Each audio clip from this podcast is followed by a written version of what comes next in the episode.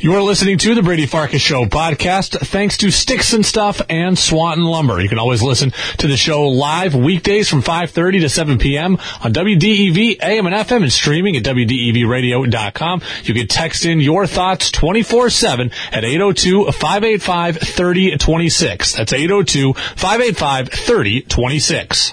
The following is a presentation from WDEV Radio. Fast paced. They can go no huddle. They can go two tight ends. They can go play action. They can take shots down the field. They can run the ball with Cam. I love the options here.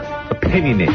Mac Jones was a safe pick, but his ceiling is just Kirk Cousins. To the point. The Red Sox are better than I expected. I still don't think they're winning the division. The Brady Farkas Show on WDEV AM, FM, and WDEVradio.com. What's up, everybody? Welcome in Brady Farkas Show on a post-holiday Monday right here on WDEV AM and FM and WDEVradio.com. We have another full show today. We go up until 7 o'clock, and then we got dinner jazz and Red Sox baseball tonight against the Angels as the Sox continue their West Coast swing here prior to the All-Star break. We'll get a close look again tonight, excitingly, at least for me, at Shohei Ohtani. So, uh, we will, uh, get into all things Red Sox here in a second, but we do also have a great conversation coming up tonight with UVM Athletic Director Jeff Schulman. We'll talk about the name, image, and likeness stuff from last week.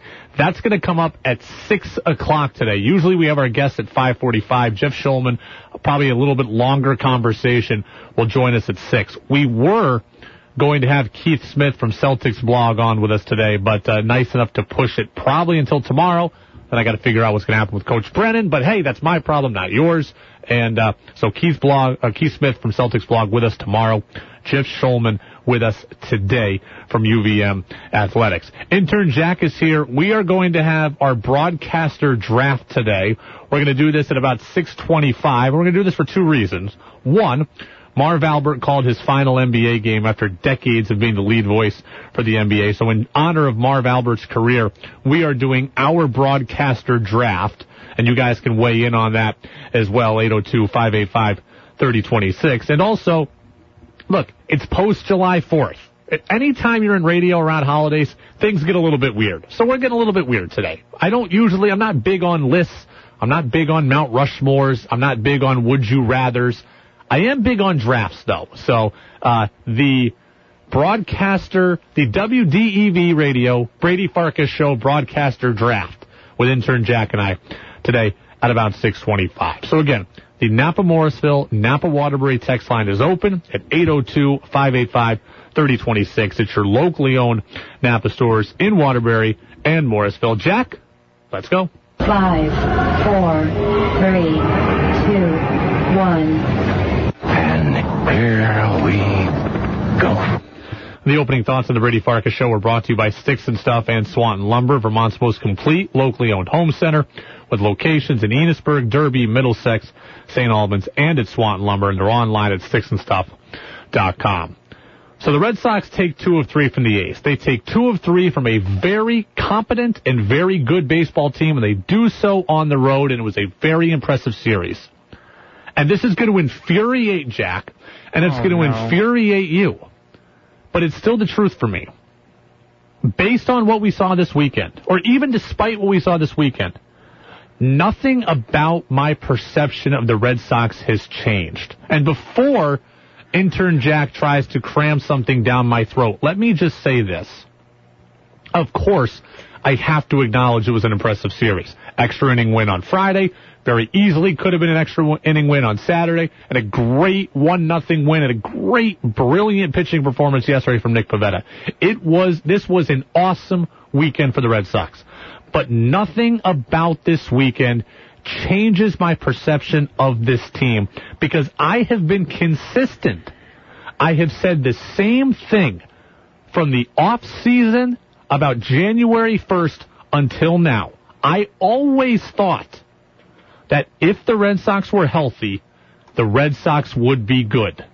And here we are. The Red Sox are healthy and the Red Sox are good. They're the It's- best team in baseball. it's dude. that simple, though. I've said this from the start. If everything goes their way, and if they remain healthy, they can be good. And right now, for 85 games, everything has gone their way. They have been healthy and they are good. So that, my perception of this team doesn't change based on what we saw this weekend. I knew that they could do this if, if, if everything went their way. And so far, if, if, if has gone their way. Here's what maybe needs to change for me.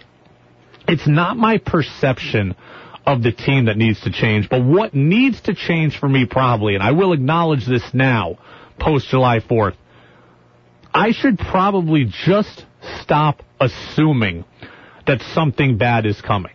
I've waited and waited and waited for the other shoe to drop. I've waited for someone to get injured. I've waited for someone to crater, and I just don't want to do that anymore. I, I'll be, if it happens, we'll deal with it then. But for right now, I just want to finally enjoy the ride that you're all enjoying because this has been a really fun first half of the season, and I have spent so much of it kind of waiting in trepidation or waiting with bated breath, not wanting to get too excited about it. I didn't want to karmically, you know, I didn't want the gods to karmically come down on me for getting excited about the Red Sox. I'm tired of waiting for something bad to happen. If it happens, we'll deal with it then. But I am, I am now, here on July 5th, I am starting to ride with you. Uh, you're a, But your perspective is the same. My How per- are you riding with us if you're if you're completely on the opposite side? I no, but I've Jack. I've said this from the start. If if if everything goes good, the Red Sox can be good. If if if never happens, but if if if has happened for the Red Sox. Okay, I still look. I still believe this. If the Red Sox suffer injuries to the degrees that their AL counterparts suffer them, they're going to fall out of this, and they're going to fall out of it quickly. But I am tired of waiting for that to happen, and I'm just going to enjoy it. Look, I still believe at my core that if the Red Sox lost the equivalent of George Springer, Kirby Yates, half their bullpen like the Blue Jays did, they'd fall out of it. I still believe if they lost the equivalent of Giancarlo Stanton, Luke Voit, Zach Britton, and Corey Kluber, they'd fall out of it. I still believe that if they lost the equivalent of Alex Bregman, they'd fall out of it. And I still believe if they lost the equivalent of the entire roster the White Sox have lost, they'd fall out of it. I, I absolutely believe that. But you know what? They haven't lost those pieces. So I'm going to stop just waiting for the other shoe to fall and just enjoy this. I am presently looking up on Webster's dictionary synonyms for the word negative. Brittle, brittle, brittle Brady. That's not true. Um, See, but the I, am thing trying is, to, I'm trying to come up with the with the right synonym. Uh, bleak Brady. see, but the thing is, though, Jack, it's not negative. I've never been negative about this team. I've been realistic. I think I think um, they're not going to win the World Series is negative. no, that I means that they're one of 30, one of 29 other teams that aren't, or 28 they're other gonna teams. Win the, I think they're going to finish fourth in the division is negative, as it says in our fully produced intro. it's real. I, I have been what I believe is realistic about this team all throughout.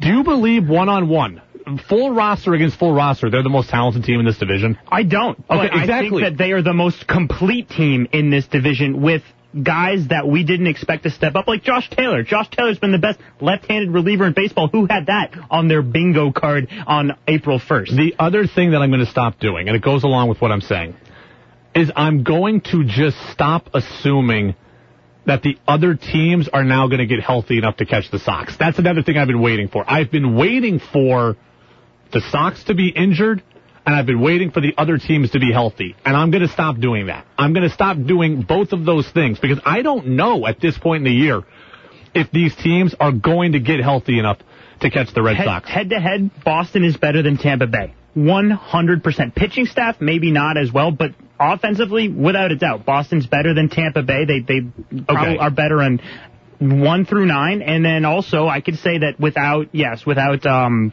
Tyler Glasnow, Yeah. of course he's one of the best pitchers in baseball.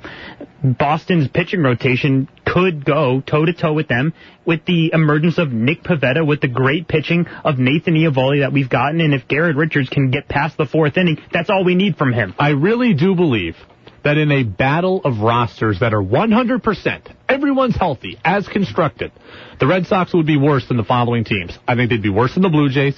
I think they'd be worse than the White Sox. I think they'd be worse than the Astros, and I think they'd be worse than the A's. Still I makes think them a playoff team. I think they would be worse than all of those teams. I also think they'd be worse than Tampa in a battle of 100% healthy rosters. And I would have said before the year the reason why I had them fourth worse than the Yankees. I, I, I'll back off that now. That if 100% healthy, they might be better than the Yankees. But I still think they're like the sixth best team in the American League, pure roster wise. But I, I'm not going to assume that those teams are going to get healthy enough anymore. I mean, the White Sox are out. Got Eloy Jimenez, Luis Robert, uh, Nick Madrigal. They're all missed most of the season. And if they come back, in Jimenez and Robert's case, I mean, who knows if they're ever going to get going? Moncada, Grandal, they've all been injured for Chicago. I'm going to stop. So I'm telling you, on July 5th, I am ready to hop on board at least and enjoy this. I'm not saying that they're going to win the World Series still, Well, but I'm ready not, to at you're not least. invited. You're not invited on the train. I'm ready to enjoy the ride. Yeah, Well, Wherever then it you ends. need to fully embrace what is happening right now. This is what has happened. What is? Here's what's happened. And the, The other teams around them have gotten massively injured and they've and they've benefited from it. That that's what's happened. There is some magic with the Boston Red Sox every time they get a first year manager and uh, a first year general manager, right? Terry Francona, 2004. What happens? They win the World Series. Uh, John Farrell, 2013. What happens? They win the World Series. Alex Cora, 2018. What happens? They win the World Series. And once again, Alex Cora takes the position in a first year manager role because he took he, was fired for 2020. And Boston is looking like they are the best team in baseball. They just swept the New York Yankees. They took who are evidently terrible. They are yes, they're not great, but that's probably because of Gerrit Cole. And they swept the Royals, who are evidently terrible. And, Uh, the- and they took two out of three from a playoff Oakland A's baseball team. What I'm after, saying- after dropping two of three to them earlier in the season at Fenway Park. What I'm saying to you is this. The Red Sox are good. They are better than we thought.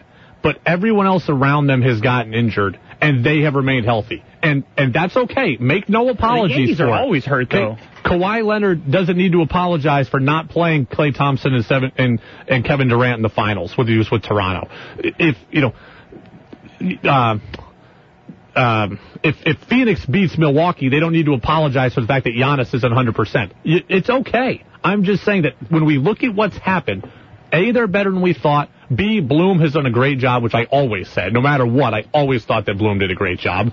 And then three, the other teams around them have been injured. We've got Bummer Brady. That is going to be his new nickname. Bummer Brady. Is that coming on the text line? Uh-huh. Well, we're going to make sure. Everyone text in right now. It is Bummer Brady right now if you want to roast him about his takes about the Boston Red Sox. You are not invited on the hype train. You can enjoy your miserable third place life with the Seattle Mariners until you fully embrace what has happened. I just said at I Fenway am Park.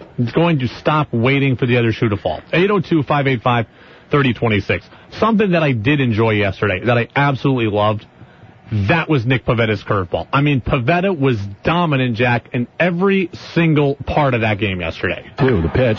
Swinging a high pop up. Pivetta's going to get out of this thing, assuming that Gonzalez can catch it. Instead, it's Kike in center field calling him off. He makes the play, and the inning is over. How about that for Nick Pivetta? Seven outstanding shutout innings. He is storming off the field. And on Independence Day, the Canadian pitcher dominant in Oakland. One nothing. We go to the eighth. And one nothing was the final, and with that, Pivetta gets the win. Seven innings, two hits, no runs, ten strikeouts. Two to one strike to ball ratio. He was in complete and utter control all game long outside of the bottom of the first inning, and that curveball was just devastating.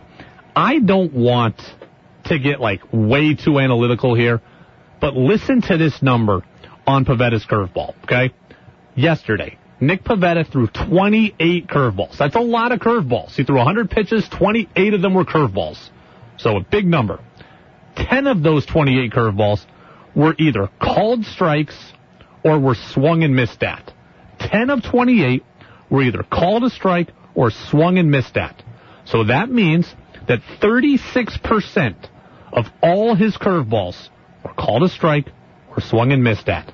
Anything above 35% is considered elite. So yesterday, Nick Pivetta's curveball was elite. It was completely dominant. 36% of his curveballs were called a strike looking or were swung and missed at by the A's hitters, and that is an elite ratio. Nick Pivetta's curveball has turned into my favorite pitch on the Red Sox staff. On the Red Sox starting staff, Nick Pivetta's curveball has turned into my favorite pitch. The, the, you were telling me before the show. Yeah. It's got the ninth most like vertical drop of Yep. any p- single pitch in the Uh, league. compared to the average, yes. I mean, so we're talking about something that against all all pitchers in baseball, Nick Pivetta's curveball has has you know top ten most movement of any pitch. Like we think about Barry Zito's big curveball from back in the day. Rich Hill.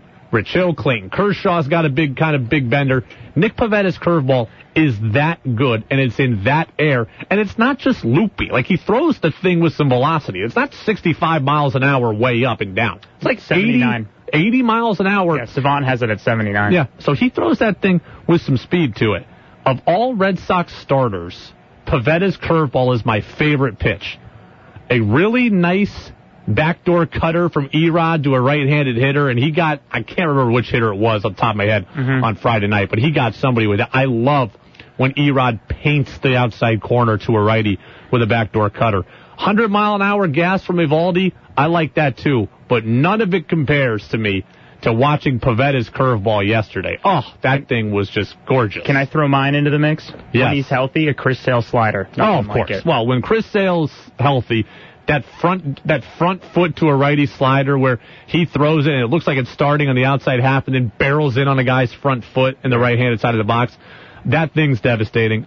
That probably would be my choice too if he was healthy. If he went with the whole staff, you know, I said Pivetta is, is my favorite of all the starters, but Barnes has a devastating curveball. He'd be in that mix for me. Workman's got a solid one. Workman's got uh, Whit, um, Whitlock's uh, changeup is very good, and Sawamura's splitter is very good. Yeah. but It's got that Koji splitter. yeah, I would say Pivetta, of all the starters, without a doubt, Pivetta's curveball is my favorite. What's What's pitch. crazy about that is that it's technically not even the best curveball on staff because Garrett Richards has the second most vertical movement out of any curveball in baseball. Yeah, but I, I I don't know what's real and what's manufactured with with Garrett Richards. Oh, now. the the other guy above him is Alex Reyes Oh, the Cardinals. of So, the Cardinals. So Uh, I, I think that Richards' movement is manufactured at this point. So Pivetta's feels feels real to me. And Pivetta's been so inconsistent this year. Look, he's still he's got a 4.09 ERA. He's had a near no hitter against Tampa. He had yesterday's brilliance. He's had a couple other clunkers as well. He's been inconsistent, which I would expect from a young player. But when he is on, and he's 95 miles an hour attacking the zone, and with that curveball, he's showing another, you know, just more evidence of another great Chaim Bloom move. Think about that. Chaim Bloom trades Brandon Workman and Heath Hembree and gets Connor Seabold, who's the, you know, one of the crown jewels of the Red Sox uh, farm system, gets him and gets Pivetta. And then ends up getting Workman back, you know, eight months later. So Yeah. basically, it turns into Hembree for for, for Hem- Hembree for Seabold and, and Pivetta. Yeah. I and the crazy part is, is you're right. Like Seabold was the guy that when when they got him was like this is going to be the special kid, and so far Pivetta's been you know a top three starter on this staff. Well, it's uh, just another evidence of Chaim Bloom and his mastermindness here, uh, masterfulness at putting this roster together. It's the Brady Farkas Show right here on WDEV, AM and FM, and WDEVradio.com. We've talked a lot over the last couple of months about Jacob Grout and his firing as the Harwood Boys hockey coach. Well, there was an opinion piece in the Waterbury Roundabout this weekend about his firing. Both the writer and I agree that Jacob Grout has been done wrong, but I really do hate what this has become. That's next, right here on DEV. WDEV studios are sponsored by Formula Ford Truckland. See the all-new 2021 redesigned F-150 and the 2021 Bronco Sport at FormulaFordVT.com today. I was originally on the fence about the vaccine. I've definitely been on the fence. Some people are nervous. Right up until today, walking in here, I wasn't going to get it. It's kind of politically charged. We're all trying to do the right thing and figure this out together. But then once I read a little bit about it after listening to a lot of the professionals, I talked to my doctor. I said, this is safe. He says 100%. I actually followed the science. I believe in science. Up to 50% of all cases could be asymptomatic. The benefits outweigh any potential risks. You'll be able to travel more, like more things will open up for you. It's not just for you, it's for everybody else. That should be all it takes to have a reason to get vaccinated. Aren't you sick of things feeling the same for this long at this point? I have the opportunity to just cancel it all out. So might as well do it. It's free. It's painless. It's a quick 30 seconds. I was in and out. Uh, a lot worse in my head than I thought it was going to be. I'm, I'm really grateful that I did get it.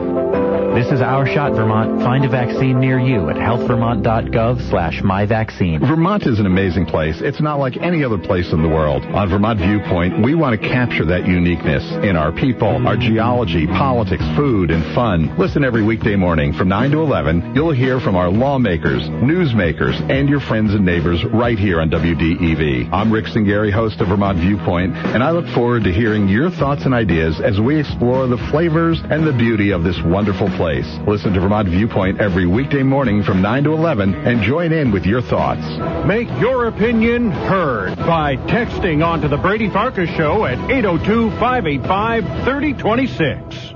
This is Field Yates of ESPN, and you're listening to the Brady Farkas Show on WDEV Radio and the WDEV app. Welcome back in, Brady Farkas Show right here, WDEV, AM and FM, and WDEVradio.com. Usually we have our big guest at this time, but uh, we're pushing that till 6.05 today. Jeff Schulman, UVM Athletic Director, will be with us talking about the name, image, and likeness stuff that came out last week. On the local high school front, this may be the last time we talk about the Jacob Grout situation at Harwood. We had Jacob Grout on last week. Well, Harwood cross country coach John Kerrigan penned an op-ed to the Waterbury Roundabout this weekend to talk about Jacob Grout's firing. And essentially, Kerrigan writes that he doesn't like the school's handling of the Grout saga. We're in complete agreement there. He also doesn't like that the school didn't really follow a thorough HR process for firing Grout. We also complete agreement there. But what I don't like is this. Kerrigan mentions a looming bond issue. When we learned about this in the afternoon news service with Lisa Scagliotti of the Waterbury Roundabout, Kerrigan mentions a looming bond issue that the school board is going to have come up in November. And basically, the school board is going to need the community to vote on this bond and pass this bond, and it go, the money will go for a lot of things, kind of school community improvement wise. And so Kerrigan writes that basically the community has been angered by this Grout handling, and therefore they may retaliate against the school board by not passing this bond. And that is a problem, Kerrigan says. This right there is why people hate politics. Okay? That same, that scenario right there is why people hate politics. Politics just feels dirty. It feels like a series of backroom deals and a whole bunch of, well, if you scratch my back, we'll scratch yours. It shouldn't be this way. Kerrigan is basically writing that, hey, you mishandled the Jacob Grout thing, so we're going to screw you. Like, that's kind of what Kerrigan's saying here. And basically, hey, voters, you're, you're PO'd about this one. Well, don't give them what they want over here. That really, really bothers me because I feel like the Jacob Grout issue should have just been handled independently of the bond issue, and he should have been given a fair shake simply because it's the right thing to do and not out of political favoritism or potential political gain, Jack. It's not like that this kind of thing hasn't happened before in the Vermont high school setting. In 2017, I was a junior at South Burlington High School, and we were making this change from rebels to wolves. And the school board ultimately had the power to say, we are going to make that switch happen. 100%. It's going to happen. Uh, and there was very little polling of the students. The students felt like their voices weren't heard. It was a min- minority group of students that were pushing the change, and it was like 92% said they liked the rebel name. That November, the budget was rejected three separate times by voters before it was finally approved. And that is the kind of, you know, outreach that the community can have and the kind of power that they can have when they don't like a situation. So, I mean, like, I'm not saying again, like, I agree with Kerrigan's statements, but it's the kind of thing that, yeah, students, uh, it's, uh, you know, the community, they have they have power in this too. It just feels, but the whole thing just feels tiresome. After coming off an election cycle where all we did was fight about everything, this feels like another. This, Sorry, my watch went off. this feels like another thing that's just here to divide us and PO us all off. And again, it feels like this is turned into, hey, we got screwed here, so we're going to screw you there. And that's what I don't like. Jacob Grout's situation has been mishandled from the start, and I don't want it now to be turned into a game of political back and forth or a thing where it's used used for or against someone for political gain. Okay? How about simply doing the right thing because it's the right thing to do? Jacob Grout was tossed aside as the coach at Harwood when he should have been given an opportunity to learn and grow from his mistake. He did something wrong. He sent an inappropriate text message with curse words to his team. I understand that that was wrong. I've advocated for him to be suspended for a game or two, heck, maybe even four this past season if you really want to prove the point. But he never should have been fired. He should, it was a relatively benign mistake in the grand scheme of things. He should have been given the chance to meet with the administration, meet with his team, meet with the complaining parent. He should have been given opportunity to grow from it, but he wasn't. And he was tossed aside and discarded, and to me, that's really unfortunate. And it's unfortunate to me also that everything now is seen as a negotiating ploy. I'm not naive. You're right. This thing happens, and this thing happens everywhere. But I'm ticked off that it's happening here and it's happening about this. Because at the end of the day, the community and the kids are the ones who lose here. The team loses by not having Jacob Grout be their coach, somebody who went to their school, who's a generally positive role model, who loves that team and loves that school and that community. The players miss out on the opportunity to play for him, and if the voters in turn are ticked off and they, you know, don't pass the bond, then future students get hurt because their school improvements don't get made, and that's part of what the bond is going to. I'm tired of kids suffering at the hands of adults who are there to play politics. This really bothers me. And I started to think about this this weekend in anticipation of this story. I had the thought come to myself recently, Brady, you care a lot about this Jacob Grout story, and you've cared for four months. Why do you care so much about a Division two boys hockey coach? And why do I like? I'm I'm trying to think. Why do I care so much about this? And the reason why is I see a lot of myself in Jacob Grout. It's really that simple.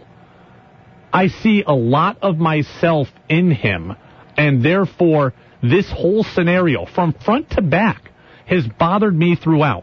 Jacob Grout is 31 years old, same as I am. Graduated high school within one year of when I graduated high school. He played, he coached, just like I did.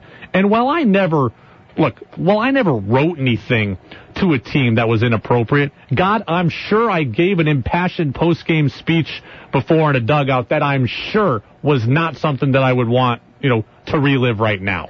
And if that kind of thing can cost you your reputation in the community, that certainly hits home to me, and that whole thing has bothered me from the start. It's been evidence to me from the beginning that Jacob Grout is not a bad guy that he didn't have bad intentions, that he did make a big mistake, but it frustrates me that the people in the school community who are supposed to help Jacob Grout grow and the people in the school community who are supposed to help kids grow are failing them both and they seem to be doing so repeatedly. And I, it bothers me that this issue, which is already a big issue on its own, is I'm sure now, because of this bond, going to be turned into a politicized issue come November when this bond wants to get passed. And, and that just rubs me the wrong way because at the end of the day, Jacob Grout gets screwed and the school community of children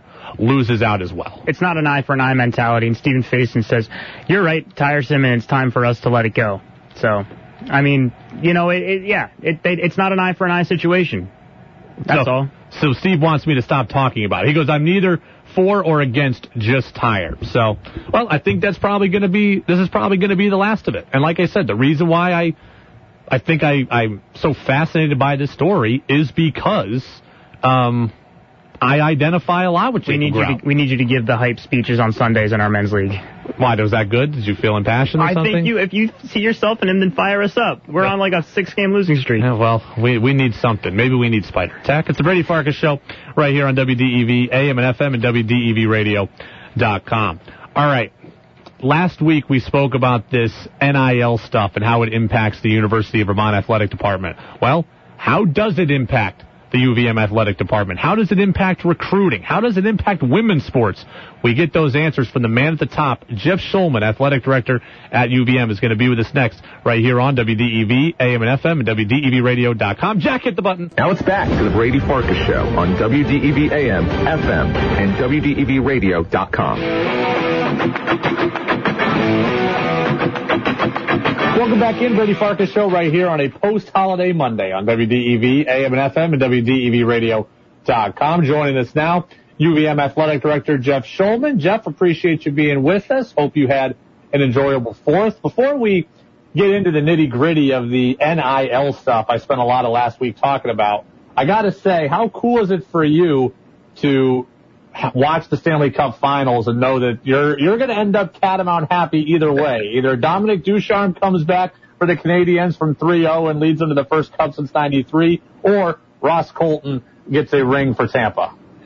Yeah, no, it's it's a very exciting uh, Stanley Cup for UVM hockey, and as you know, we've you know probably uh, won more than our share of uh, of Stanley Cups with UVM alums. Um, I don't think we've ever had a coach, so uh, obviously Montreal's got its work cut out for him, but I'm really happy and proud of of Dom and what he's been able to do since he was named as the uh, interim head coach, and and to see Ross, uh, you know, play so well in the playoffs and when since he was called up really has been great. So we're excited for Catamount to uh, hoist the cup, and you know, as a hockey fan, I'd like to see the series go a little bit longer, but uh, we'll see how it plays out. You know, you said this last week. I said this last week. I think the name, image, likeness stuff, the profitability opportunities for student athletes is a long time coming and it's ultimately a good thing. But I have said that I think there are real perils to it for individuals and programs. Do you have any concerns about this? Yeah, you know, I think like you said, on a macro level, I think it's, you know, it's time that our student athletes have essentially the same opportunities as any student at the University of Vermont or any, you know, no matter where they're, they're going to school, um, to, to benefit and profit ultimately off their name, image, and likeness. But obviously this is really new territory for all of us in, in the college athletic space. And there's certainly some things that, uh, that we're keeping our eye on and probably lots of things that we don't even, can't even anticipate right now. And, not that uh, not that we want to overly coddle our student athletes, but we do want to make sure that they're not being taken advantage of, and um, maybe even inadvertently getting involved in in some sort of agreement that ultimately isn't in their best interest. Do you ever worry about their ability to properly manage everything time wise? It's hard to be a student athlete as it is. It's hard to be a college person as it is. When you throw in this extra stuff, do you worry about time management at all for student athletes and how it impacts either athletics or academics? Yeah, that's certainly one of the things that uh, you know has come up as as a concern. Again, it's hard to know exactly how detailed and involved our student athletes are going to be in in whether it's their own entrepreneurial activity or as a sponsor or endorser for a particular company or brand. Um, you know, our student athletes do an amazing job of balancing their their times um, academically, athletically, and, and their own personal lives. And this will be another element of it for some. You know, uh, it's, it's unclear now how many of our student athletes will will be involved, but you know, part of what we're also trying to do is help them develop the skills that they're going to need to be successful in life. And as you know, um, when you get out of college, uh, it's not like the time demands stop. So there, Yep. there's going to be pressure on them no matter what it is they're doing in their lives. And, and, uh, um, so I think this, you know, in some ways will help them, uh, with, with that aspect of moving on from UVM. We've seen one athlete so far, at least that I know of, Bailey Patella on the men's basketball team partner with Barstool Sports. And, and look, I'm not a, a, a noob on this. Barstool does a lot of good things. It has a good reputation in a lot of ways, but it also has a sordid history and a questionable reputation in a lot of ways. Do athletes partnering with brands that maybe the school doesn't want to be partnered with? Is that something that concerns you? Maybe not even here, but just down the line in general. Well, we certainly want our athletes to be thoughtful about who they're aligning themselves with and understand that there's, you know, there's um, you know, sort of baggage that comes with that, no matter what what the brand is. So that's part of what we'll be educating them on. Again, this has all happened so quickly that we really haven't gotten into that aspect of it. We do have a few sort of explicitly restricted categories, alcohol and tobacco, and um, those types of things that are just a very clear very clearly in conflict with our with our values as an mm-hmm. athletic program, and um, that list may may evolve as as time goes on. Um, but it, you know that's an important consideration, I think, for our student athletes. Jeff Schulman, UVM Athletic Director, with us here on the Brady Farkas Show on this Monday on WDEV AM and FM and WDEVradio.com. Um, I guess this would probably only impact skiers at UVM, at least as far as I know. But how does this impact an Olympic athlete? It really doesn't impact an Olympic athlete. In fact, it probably makes you know the NCAA uh, uh, model closer to the Olympic um, model in that you know they can have equipment sponsorships and they can endorse products and, and brands. So this, you know, the Olympics got past. Uh, you know the the traditional amateurism notion many years ago, and so like like I said, I think um, you know, and it is it is relevant for skiers. I know some of them have already had conversations with some of the equipment companies about being uh, a brand ambassador, endorsing, uh, receiving free product. Um, so it, it wouldn't jeopardize their Olympic eligibility in any way. I think this probably applies to men and women's hockey more than your other sports, given the high profile nature of the conference that they play in. But do you ever worry about this NIL stuff being used against you in recruiting by some of the bigger schools in that conference? Um, you know, recruiting is such a competitive uh, landscape, really in all, in all of our sports, and you know they may be a little different uh, place in the national, um, you know, sort of. Uh, picture. But um, you know, hockey is obviously a sport where our goal is to, to win national championships, and so we're going up against the best around the country for uh, for recruits. Um, I think it's really unclear how this is going to play out from a recruiting standpoint. It's it's you know, one of the guardrails that the NCAA very clearly put out um, was about recruiting, and that uh, NIL agreements can't be used as recruiting inducements. Um, now if you're a school where student athletes are having a, a ton of success uh, in the NIL space and um, being able to monetize that because of your community or the profile of your sport, that you know it's it's gonna it's gonna be used in, in the recruiting process. There's no question. Um, I think we in many ways benefit just from the the fact that we're the you know we're the only show in town. There's no other Division One schools in the state of Vermont. Um, very really no professional sports. Uh, any any longer now that the Lake Monsters have, have shifted their affiliation. Um, So uh, you know our athletes our athletes are pretty high profile in our community. Obviously, you know Burlington and Vermont is a lot smaller than some of the places that we're competing against. But I think it probably the success on the NIL front, at least at that level of the sort of higher profile athletes and endorsements, is more a function of sort of where they are in the marketplace. And you know even though a BU or BC, you know elite level players that many of whom will go on to play in the NHL as as do ours. Um, you know, in terms of the Boston marketplace, their athletes are, are way down the, the pole in terms of uh, interest in, in their community. One thing you were asked about by the media at your press conference last week, and I agreed with your answer on this. I just want to bring it to this audience here. Um, are you worried at all about businesses that may sponsor UVM athletics kind of reallocating their money to individual athletes instead of spending with the university as a whole? I'm not really. You know, we have great relationships with our uh, community partners and the businesses and the, the companies and organizations that we've worked with for many years. And I think, you know, their interest in Vermont is that in, you know, in a in a program that uh, that does things the right way, that has its priorities straight in terms of academics and athletics and the personal development of of student athletes. Um, so, you know, I, I don't see any of our major partners shifting their support from UVM athletics to individual student athletes. Now they may choose to partner with individual student athletes, and that's great. Um, but uh, it's, not something that's a major concern of mine uh, at this point. Something that is a little inside baseball here, but I'm curious about. Um, you talked last week about not having athletes sponsor competing brands. Like UVM is a Nike school, so therefore no Adidas, Under Armour partnerships. That makes sense. For years, when I worked at the other radio station, the basketball broadcast booth was the Handy's Toyota broadcast booth. Is it the same thing there? Could a men's basketball player not have a car endorser if it's not Handy's Toyota, or is that not quite the same as the Pepsi, Coke, Nike, Adidas debate? Um, you know, it's a good question, Brady. First of all, the, you know, our, our radio sponsors are part of our overall sponsorship network. Uh, Okay. By what we call Vermont Sports Properties, which is a subsidiary of Learfield Sports that owns our multimedia rights. So if you hear a, a sponsor on the radio, they're a sponsor of UVM Athletics, Okay. not necessarily the radio station that uh, that we're affiliated with.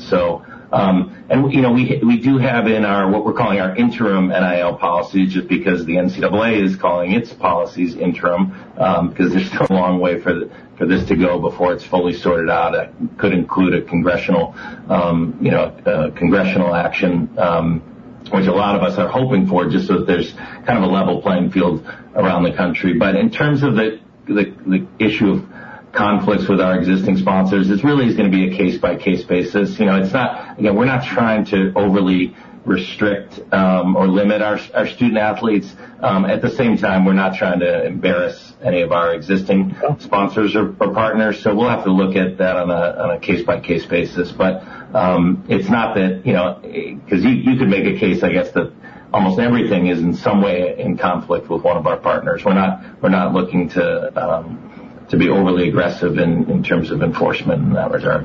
Jeff Schulman, UVM Athletic Director. I've got two more uh, questions for you.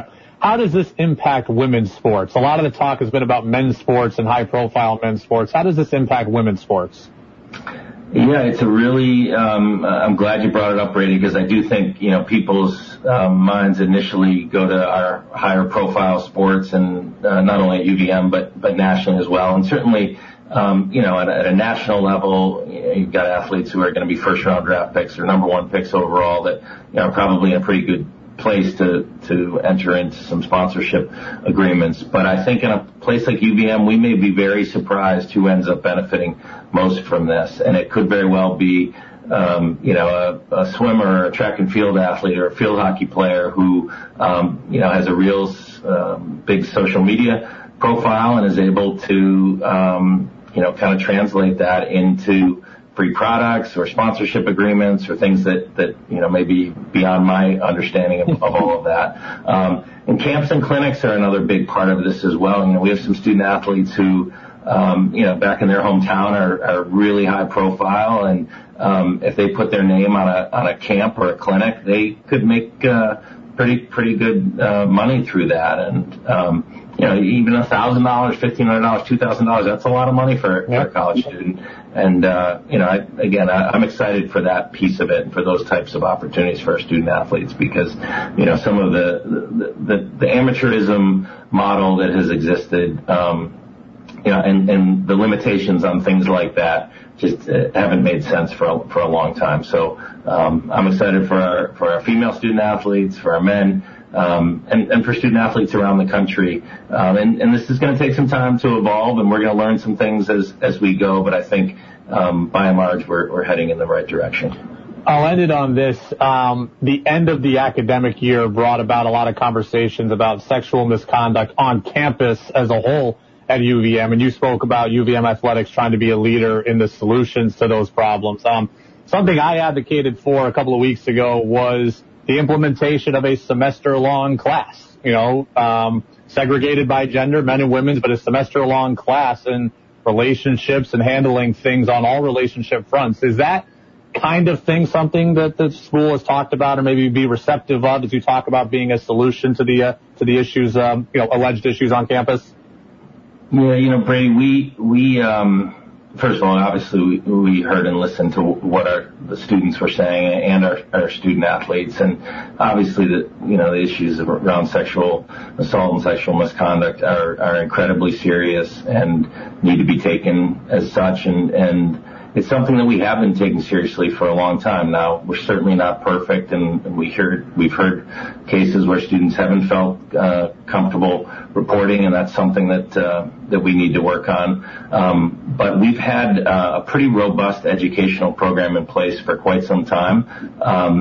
At the same time, we need to look at that and say, you know, are we, is it the right program? Are we educating our students in the right way? What do we need to tweak on this? And we've worked with a group of student athletes, student athlete leaders who are, who are helping us to make sure that, uh, that we have the right types of programs in place, um, and are doing everything in our power to make sure that, that no student, uh, on this campus and, and no student athletes have to be mistreated. So, um, we, we actually have a, um, a healthy relationships uh, module that's part of a, a mandatory class that all first year student athletes do take. It's, it's a student athlete development class. It's obviously not focused just on sexual misconduct, but that is a, a part of it. Um, all of our teams go through team-specific uh, training um, with our colleagues and partners around campus on sexual misconduct and on healthy relationships. Um, but we're gonna we're gonna be doing more, and I don't know if it'll specifically result in a in an entire semester class, but um, you know we're it's it'll be it'll continue to be an, area of, of, of emphasis in our department for sure. Jeff Schulman, UVM Athletic Director. Jeff, appreciate the transparency um, on that. Appreciate the insight on the NIL stuff. Certainly uh, a lot of conversations happening on campus in a whole lot of different ways as always. So, Jeff, we appreciate you. Uh, continued good summer, and we'll talk to you again here uh, down the line. Thanks, Brady. Good to be with you. Good to be with you as well. There goes Jeff Schulman, UVM Athletic Director. Again, that full interview, if you miss any of it ever, any of our interviews, always available online on the podcast version of the show on Apple Podcasts and Spotify. It's all thanks to Sticks and Stuff and Swanton Lumber. There's a lot to digest there, and we are going to get into a lot of it tomorrow as well on the show, kind of reacting to our Jeff Schulman interview and the stuff about the NIL stuff. I found it interesting, his take on how it would impact women's sports. I actually agree with him as well. I think it could be a big boost for women's sports overall. I don't think that, um, I don't think that the athletic department is going to lose a bunch of revenue because sponsors are sponsoring athletes rather than sponsoring programs or the school. I don't think that that's going to be the case. One thing that I think in my gut tells me that I've changed my opinion on is, you know, initially when I heard that this was going through, I thought, well, hey, you look at men's hockey, and I said this the next day, I thought men's hockey was really impacted negatively by this because I said, Boston College, Boston University, being in a big pond, they're going to be able to kind of monopolize athletes in this conference as far as recruits go. And I think now a week later, I've softened on that to the point where I kind of think that Jeff Schulman's onto something when he says, look, if you're in Boston, Celtics, Red Sox, Bruins, Patriots, New England Revolution, all these colleges, there's a lot of places there that need dollars and are competing for those same dollars. In Vermont, you don't really have that. So while maybe there's less businesses in Vermont overall, they may be able to, you know, go and get all of the money at a business rather than getting off scraps like some of those Boston schools are doing. So, do you think the ratios correlate? What do you mean? So, one big school, not a lot of businesses in Vermont. Three big schools in Boston, you know, tons of businesses plus sports teams. Um, I don't know that it correlates, but I do think that the competition is going to be so fierce in Boston for advertising dollars. I don't think the competition is going to be that fierce in Vermont. It's just about UVM doing its best to continue to expand its advertising profile and maybe going outside of Burlington. Now, with all the digital partnerships and stuff, it may be beneficial for UVM to get a business from Rutland or to get a business from Brattleboro. That's not directly where, okay, it's not the traditional, hey, go enjoy a Catamount win right down the street after the game. Maybe it's not that, but mm-hmm. I do think when it comes to athletes and business partnerships and NILs, UVM would be well served to go across the whole state to try to find business, whereas those other places, again, yeah, more businesses, but there's such fierce competition for those dollars. Um, another thing I think is important is is and Jeff said there's more going on there in terms of sex education and relationship education at UVM maybe than any of us knew about. There's more going on there already, but I really am in favor of a semester long class for all student athletes. And I think that that semester long class, I, I'm feeling pretty good about this kind of lesson plan in my head already.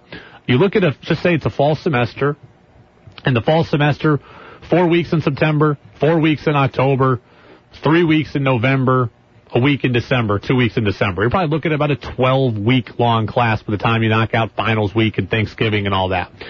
You'd probably have a 12 week long class. And I think there's absolutely enough curriculum there for a 12 week long class on relationships, on sex education, on understanding who is who in the university hierarchy. I think that it would serve everybody, both men and women, knowing, okay, who is who here? Who do I call? What's the chain of command? What happens, you know, when I set the chain of command in motion? I think there should be a full class that all student look i'm speaking for the athletic department here i can't speak for the entire school community but i think that the athletic department should have a mandatory class a semester long class that you have to pass you know in order to play now obviously if you're a fall athlete it's going to run concurrently here with some of your you know with some of your games, so I got to kind of figure that out in my head. Maybe it's a summer class before everyone gets to campus. I, I think that makes more sense. So maybe it's a summer class for the fall athletes. Maybe it's a fall class for the winter and spring athletes. Maybe that's how it goes. At, but at Quinnipiac, uh, every single student, not just athletes, every single student has to take this online course. It's like two hours long. It's the beginning of every semester, and it just kind of goes over the you know drug, alcohol policies. Yeah, but see, and that is so the abuse and like yeah, but it, but it also covers sexual violence and things of that nature. And look, I had to take a class like that as well, but that just feels like a university window dressing, a university saying, "Hey, we cover our bases here."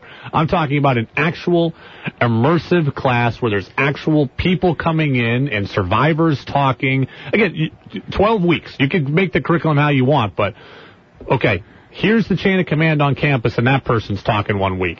Here's how, you know, here's a relationship counselor and here's how that hand is handled. I, I think there's enough material there and I think it would benefit both men and women and a whole lot of different fronts to do this class. And a number of those allegations of sexual misconduct were against UVM student athletes. Okay. And if you are the athletic director and you are the athletic department and you want to be proactive, as Jeff Schulman says that they are, then I think that that is something to seriously look into. I do not believe that a, uh, a, a once a semester lecture, a once a semester guest speaker, an online class for two hours, I don't think that's getting the, getting the point home. That's just window dressing and saying that we covered our bases. So if you want to take this seriously and you want to attack the problem at its root, I think you need to get to these kids in their first semester on campus, whether they're 18, 19, 20, or 21, get to them their first semester on campus and teach them about a whole lot of different stuff. That is a serious topic. We are going to do a much less serious topic here on the other side of this commercial break. So, we will have much more with Jeff Schulman and uh, the breakdown of what he said about the NIL stuff tomorrow. But we're going to have some fun here. They always told me when I got into radio, holidays were a time to be a little bit goofy and a little bit weird. And Jack and I are going to get a little bit goofy and a little bit weird. Marv Albert, legendary NBA broadcaster, called his final NBA game this weekend. In honor of him and his career, Jack and I bring you the Brady Farkas Show, WDEV Radio, first broadcaster draft.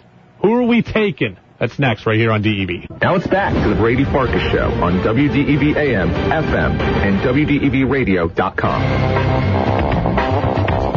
Welcome back in, Brady Farkas Show, right here on WDEV, AM and FM, and WDEVradio.com. Dinner Jazz coming up at 7 o'clock. Red Sox baseball pregame show 840. Sox and Angels from Anaheim.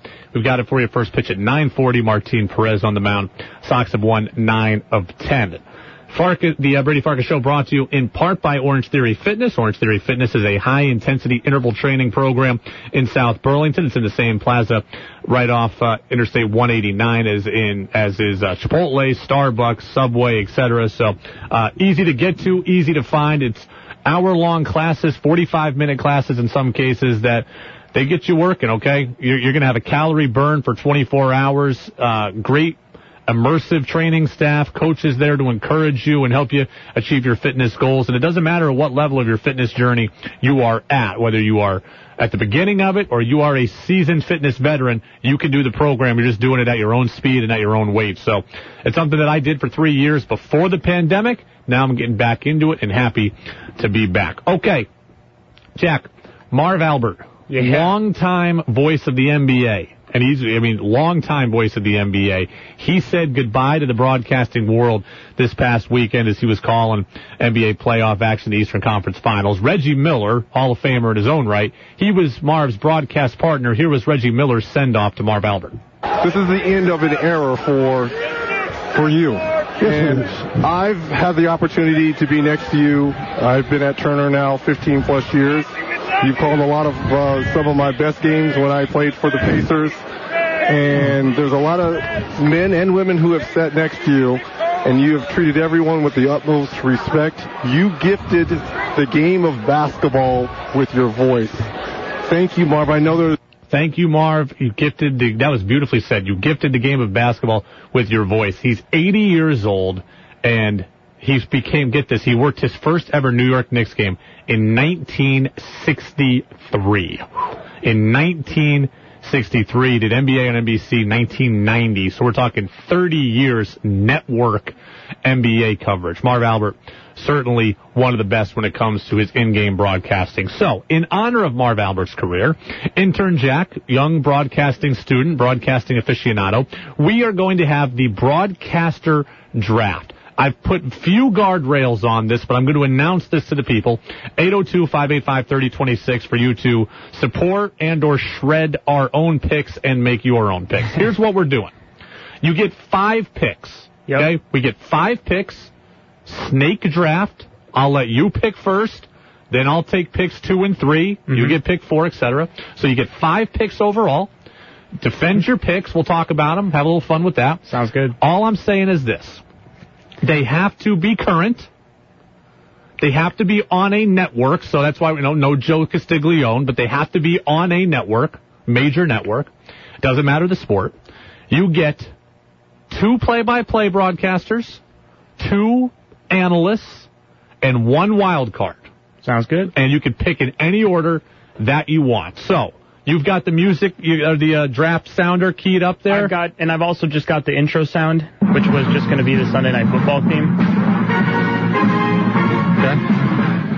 There we go. That's introing us into this. Okay. I'm the, excited. The WDEV Brady Farkas Show broadcasting draft. Intern Jack with the first pick. My first pick. Can you hit the music? Yeah, I'll hit the music. There you go. My first pick of CBS Sports is Jim Nantz. Jim Nantz is a great pick. Jim Nantz. It's a very, very I mean, vanilla pick, though, for, for oh, pick one overall. Boo-hoo. Jim Nantz has brought me Patriots football 1 p.m. on Sundays since I can remember. Guy has been on my television every single Sunday that the Patriots are on CBS. I love Jim Nantz. ever since he made a switch with, uh, you know, whoever that goober was that was in the booth next to him before. Phil uh, Simms? Phil Simms, yeah. Ever since they got rid of him and they brought Tony Romo in, best broadcasting duo in sports. And it's not even close. Jim Nantz is great. You can associate him with football and golf both. There's certainly yep. a lot of versatility there. He does a lot of things. He knows the tenor of the moment very well. Yes, he does. Um, I think he's great on football. I think he's excellent on golf as well. He's got an appropriate amount of theatrics and dramaticness when it calls for it. He always steps into the moment. I love it. Hello, friends. You're a little He's bit always part of my Sunday. You're a little bit off though when you say that because if if the Patriots are playing at one o'clock, Jim Nantz is not on the call. I mean, Jim Nantz is doing that 425 game, and the Patriots are in that window a lot. So that's where you see Nantz. If they're playing at 1 o'clock, they're getting Ian Eagle, who's my guy. Ian Eagle's on my list of possible draft picks in this He's thing. on my list as well. I love Ian Eagle, friend of the show, so I love Ian Eagle. But uh, Jim Nantz is a safe pick at number one. I would agree I, with think, that. I think it's the only acceptable football pick, unless you were to go uh, the NBC route. Well, I'm going to tell you, with my number one pick in the draft, you talk about versatility. You talk about theatrics. You talk about living up to the moment as a play-by-play announcer, and you're swear to God, talking you about say- and you're talking about multiple sports as well. Oh no.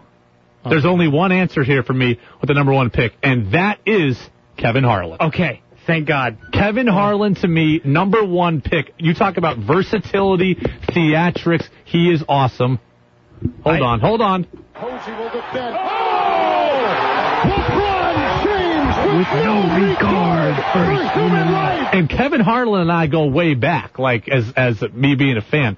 Kevin Harlan, voice of NBA Jam 1999 on Mm-hmm. the N64. He throw, he went up high, he came down hard. They call it the high hard one. He He's just been sucked the gravity out of the Barclays Center. He's been doing this for a long time, and he's it's it's so much more than just the call. 20, 5.03 to go. Someone has run on the field. Oh, my roommate Some Eric loves the these. brawl. He's listening right now too. And now he's not being chased. He's running down the middle of the 40. Arms in the air and a victory salute. He's pulling down his pants. Put up your pants, my man. Pull up those pants. He's being chased to the 30. He breaks the tackle from a security guard. The 20, down the middle, the 10, the 5. He's at the 1, and they converge on him at the goal line. Kevin Harlan can call the streaker. He can call the black cat on the field. He can call the Super Bowl. He can call he can call anything. Kevin Harlan is awesome. Kevin Harlan, great pick by g- great pick by Brady with Kevin Harlan, the goat, first time texter. So, Kevin- hey, look, Kevin Harlan is a great pick. He was my he was my second. Kevin, he was my oh, second. really? Yes. Okay, well, So you did snake him from me. so I get the snake draft here, so it's my pick again. So go ahead. Oh, oh, okay. Round two of the Brady Farkas Show broadcaster draft.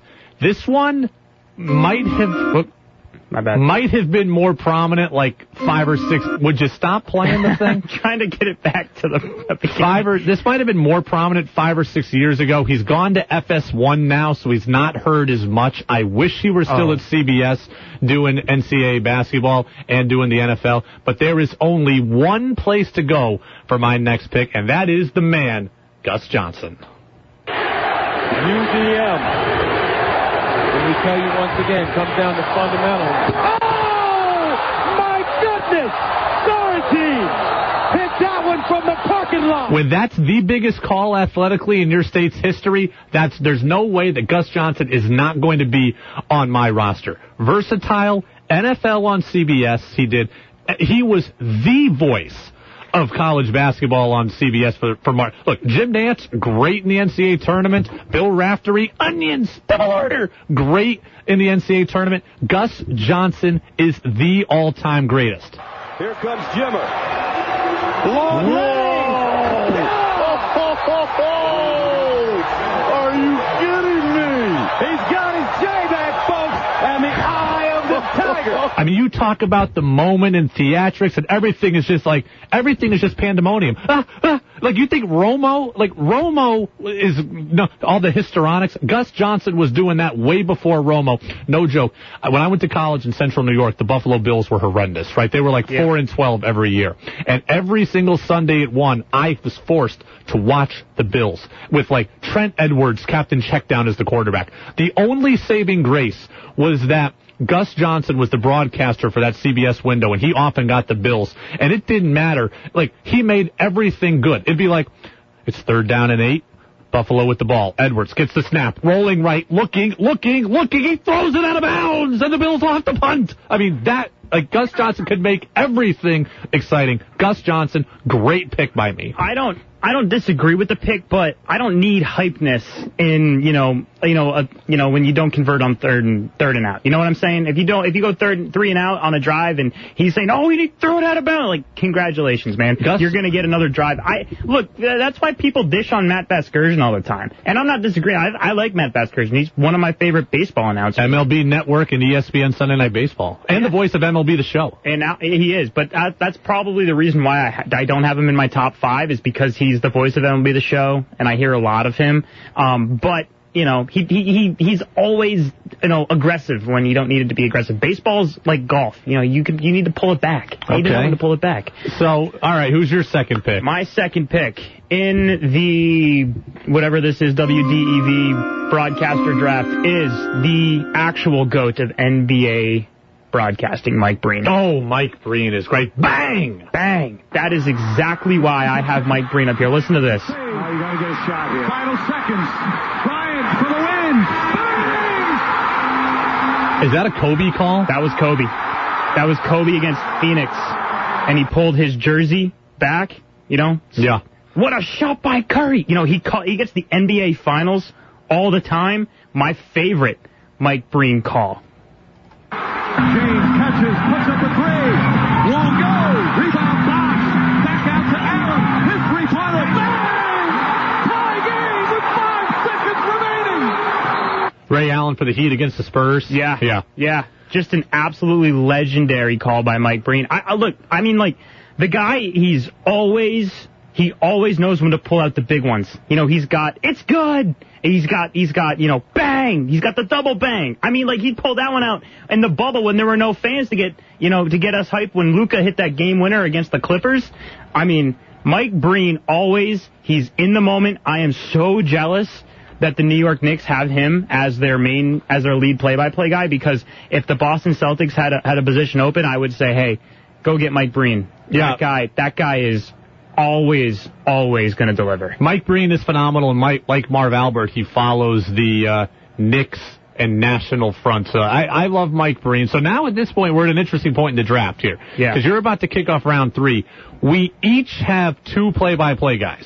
We each Mm-hmm. need two analysts and then get a wild card. So where are you going in round three? All right, round three of the Brady W- Farkas show. Brady Farkas show WDEV draft. I am going to go with my first analyst, and it is Tony Romo. Look, I need the number one NFL duo in my booth. Tony Romo um, and Jim Nantz. Ever since those two got paired together, Tony Romo breaks down the game like he's talking to a kindergartner, and it is exactly what every single American needs when they're watching football. Chris Collinsworth, he's great, and uh, Phil Simms, you know, and Troy Aikman, those guys use so many X's and O's. I don't need that. I need to know when the blitz is coming, exactly where it's coming from, and because Tony Romo hasn't played, you know, played not that long ago, he is modern. He's with the NFL times. Uh, the guy, the guy has been clutch and awesome. He makes the game simple for the casual football fan. Look, Romo's excellent. You're right. His ability to see things before the play happens is great. His excitability is great. His play off Nantz, who's very subdued, Mm-hmm. is great. But that idea of being the crazy analyst is not even possible if not for my next pick. My analyst is not just a good analyst. He's not just a Hall of Famer. He is the face of a sport. You don't get Tony Romo without my guy, Dickie V. Dickie V. Dickie V is my number one analyst, and he's a huge steal for me here in round three, pick two. Would have thought he would have been long gone in the analyst portion. You don't get the histrionics of a Romo without Dickie V saying it was okay for the guy next to the play-by-play guy to be excitable. But is he It's- current?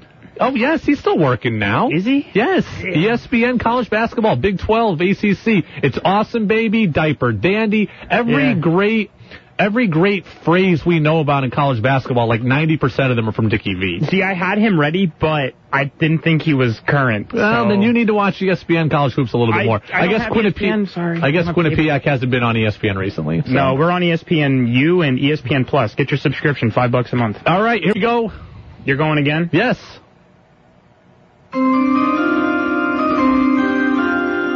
Round four, pick number one. I'm going the analyst road again. And this one was tough.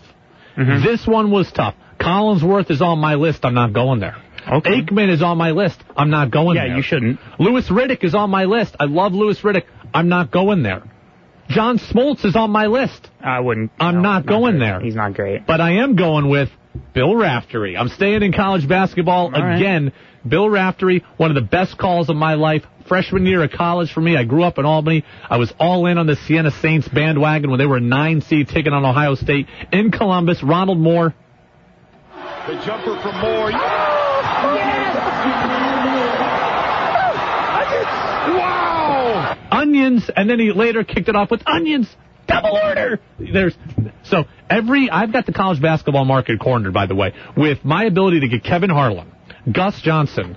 Uh, uh, Dickie V and Bill Raftery, I've got the ultimate dream team when it comes to college basketball. I'm great in the NFL with Gus and with Kevin Harlan, but I have crushed college basketball, and I have Congrats. just, I have gotten, I, I have cornered the market on talent there. That's fine. That's all. That's all good. And that's all good and fun. But my guy Jim Nantz does college basketball too. He gets the national championship. So does. Kevin Harlan on radio, and Kevin Harlan's better than Jim Nantz. Hot take. Oh, okay. Listen, Jim Nantz for me is just he's just part of my childhood, and that's why I had to take him for the same reasons that you just took your that you just made your last pick. But it is finally my turn again, and I realize that I have just clicked out of the ESPN or the NFL sound. So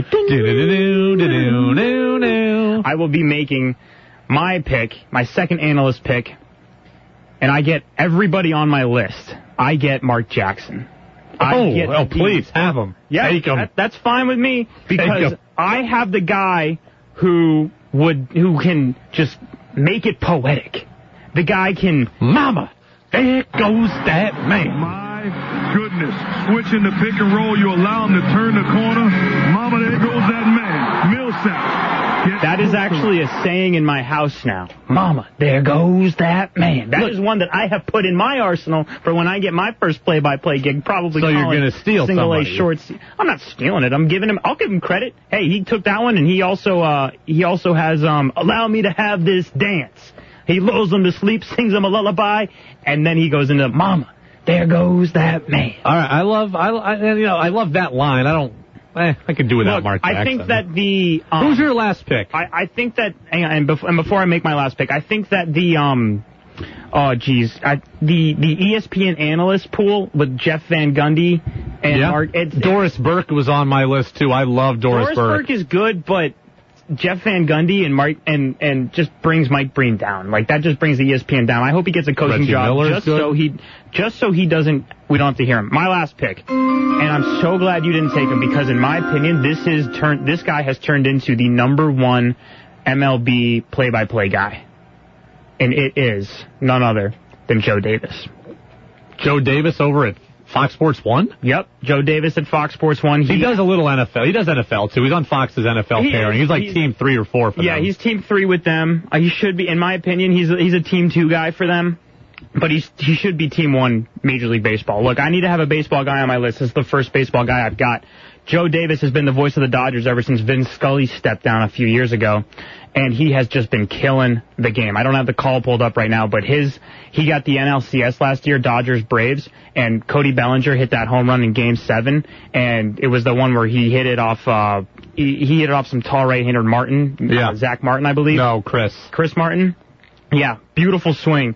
Bat drop. Cody Bellinger has arrived. And he, because Bellinger was struggling that entire series. Brilliant call by him. He had the Red Sox Yankees game a couple weeks ago on Fox.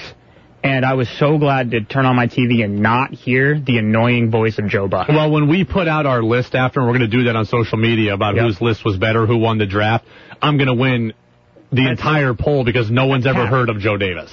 So No, you're no because Joe Davis is new. Yeah, but He's no new, one- but that's that that means I have a nice growable rookie on my staff. And I Everyone- have experience. I have the number one NFL voice, number one NBA voice, number one NFL analyst, and are you and the top three, four NBA analyst, and now I've got the lead MLB an- and uh, everyone is going MLB to vote for me because they've never heard of Joe Davis. So That's I, I mean, then that's then that's you know boohoo for them. I'm kind of disappointed you took Joe Davis because you've left me so much talent now that I'm going to have to evidently reject. Joe Buck, I like. He gets far too much grief. Joe Buck is really good. Also interviewed him. Great guy for me when he came on the show. So, uh, Joe Buck was great.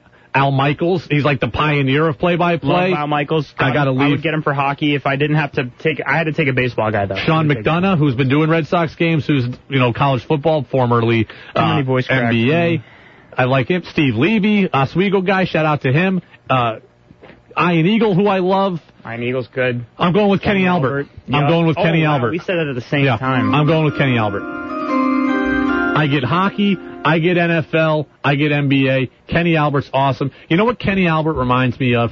Kenny Albert just feels like NFC East football, Giants, Eagles, 1 o'clock in November. A pointless game, exactly. That's who Kenny Albert feels like to me. Oh, by, by the way, throw in the Stanley Cup Finals where you're at it. Um, if Doc Emrick were still around, he'd be the number one pick in this draft, but he just retired, so unfortunately we're a year. Who was the lead voice of the Orioles for years? Really? Yeah. Gary Thorne, Gary former. Thorne. He, he he's actually the father of one of my neighbors, and I've actually emailed with him a couple times back and forth. I need to get him on my list. Gary Thorne's father lives in, in Burlington? No, Gary Thorne's daughter. Oh, daughter lives in Burlington? Yeah, she lives in my neighborhood. Is she a broadcaster? She is not a broadcaster. I was going to say, can she get him on the show for us? She, I, I, I have his email. I can, I will, I will send him an email. We'll set that up to be your first task here. Get your first guest for us. Get the uh, lead NHL guy. He's, Yes. coming, he's coming to ESPN on NHL, isn't he? He is. So, all right, my team again, real quick. We're going to run through this. I've got. uh in no particular order at this point. I've got Kevin Harlan. I've got Kenny Albert. I've got um, Dickie V. I've got Bill Raftery. And uh, who's my fifth one here? You had, uh, who was the guy that did the form from the parking lot? Oh, oh, Gus Johnson, of course. Yeah, and that's the guy that no So- one's going to understand because he's I, like I, I knew who Gus Johnson was, but like, does everybody know who Yes. Gus Johnson? No, Absolutely. no, no. And and Dickie V's not current enough. That's why I'm going to win with Jim Nantz, Mike Breen, Tony Romo, Mark Jackson, and the new lead voice of Major League Baseball, Joe Davis. All right. We'll we'll come right back here. Nathan Eovaldi's an all-star somehow. I don't get that. That's next. Hi, this is Evan Hallstrom. I race super late models with the Pro All Star Series. You can follow me throughout the summer racing up and down the East Coast. I've always loved auto racing. Not only do I drive the car, but I build it with my dad. We're a small family run team that has a lot of fun. I'm proud of the work that I do with the Governor's Highway Safety Program and the Vermont Highway Safety Alliance. Remember, click it or ticket. Follow me on my Facebook page at Evan Hallstrom Racing and Twitter at EvanHMS1 or my website at evanhallstromracing.com. Now it's back to the Brady Farkas Show on WDEV AM, FM, and E WDEVradio.com.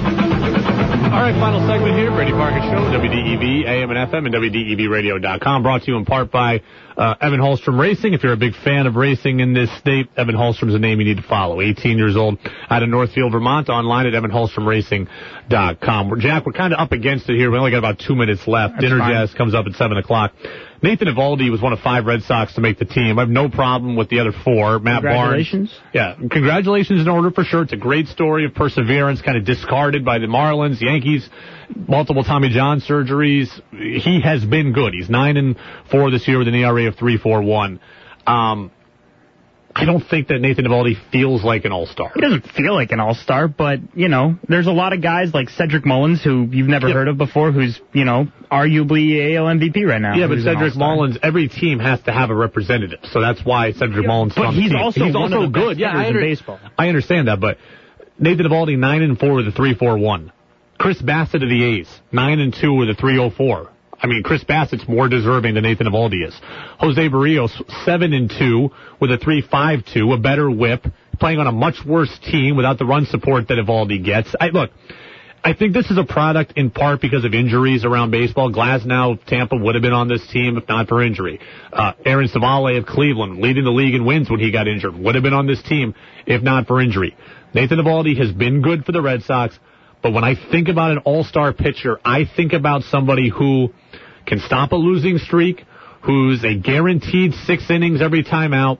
And I understand the definition of starting pitcher is changing, but Eovaldi has thrown less than six innings in more than 50% of his starts. He's been good, but I find myself hoping for good performances rather than expecting them out of Nathan Eovaldi. He's been a pleasant surprise this year, a nice rebound from 2019. He's justified his contract, and it's a great story, but he does not feel like an all-star to me. He's an all-star to me. He leads the league in home runs allowed. He had at less than .4 home runs allowed since the crackdowns. He has made six starts, 2.43 ERA, uh, 32 Ks, and five walks. He is in the top two percentile in allowing walks. So He is one of the best pitchers in, in the American League. He's certainly been good.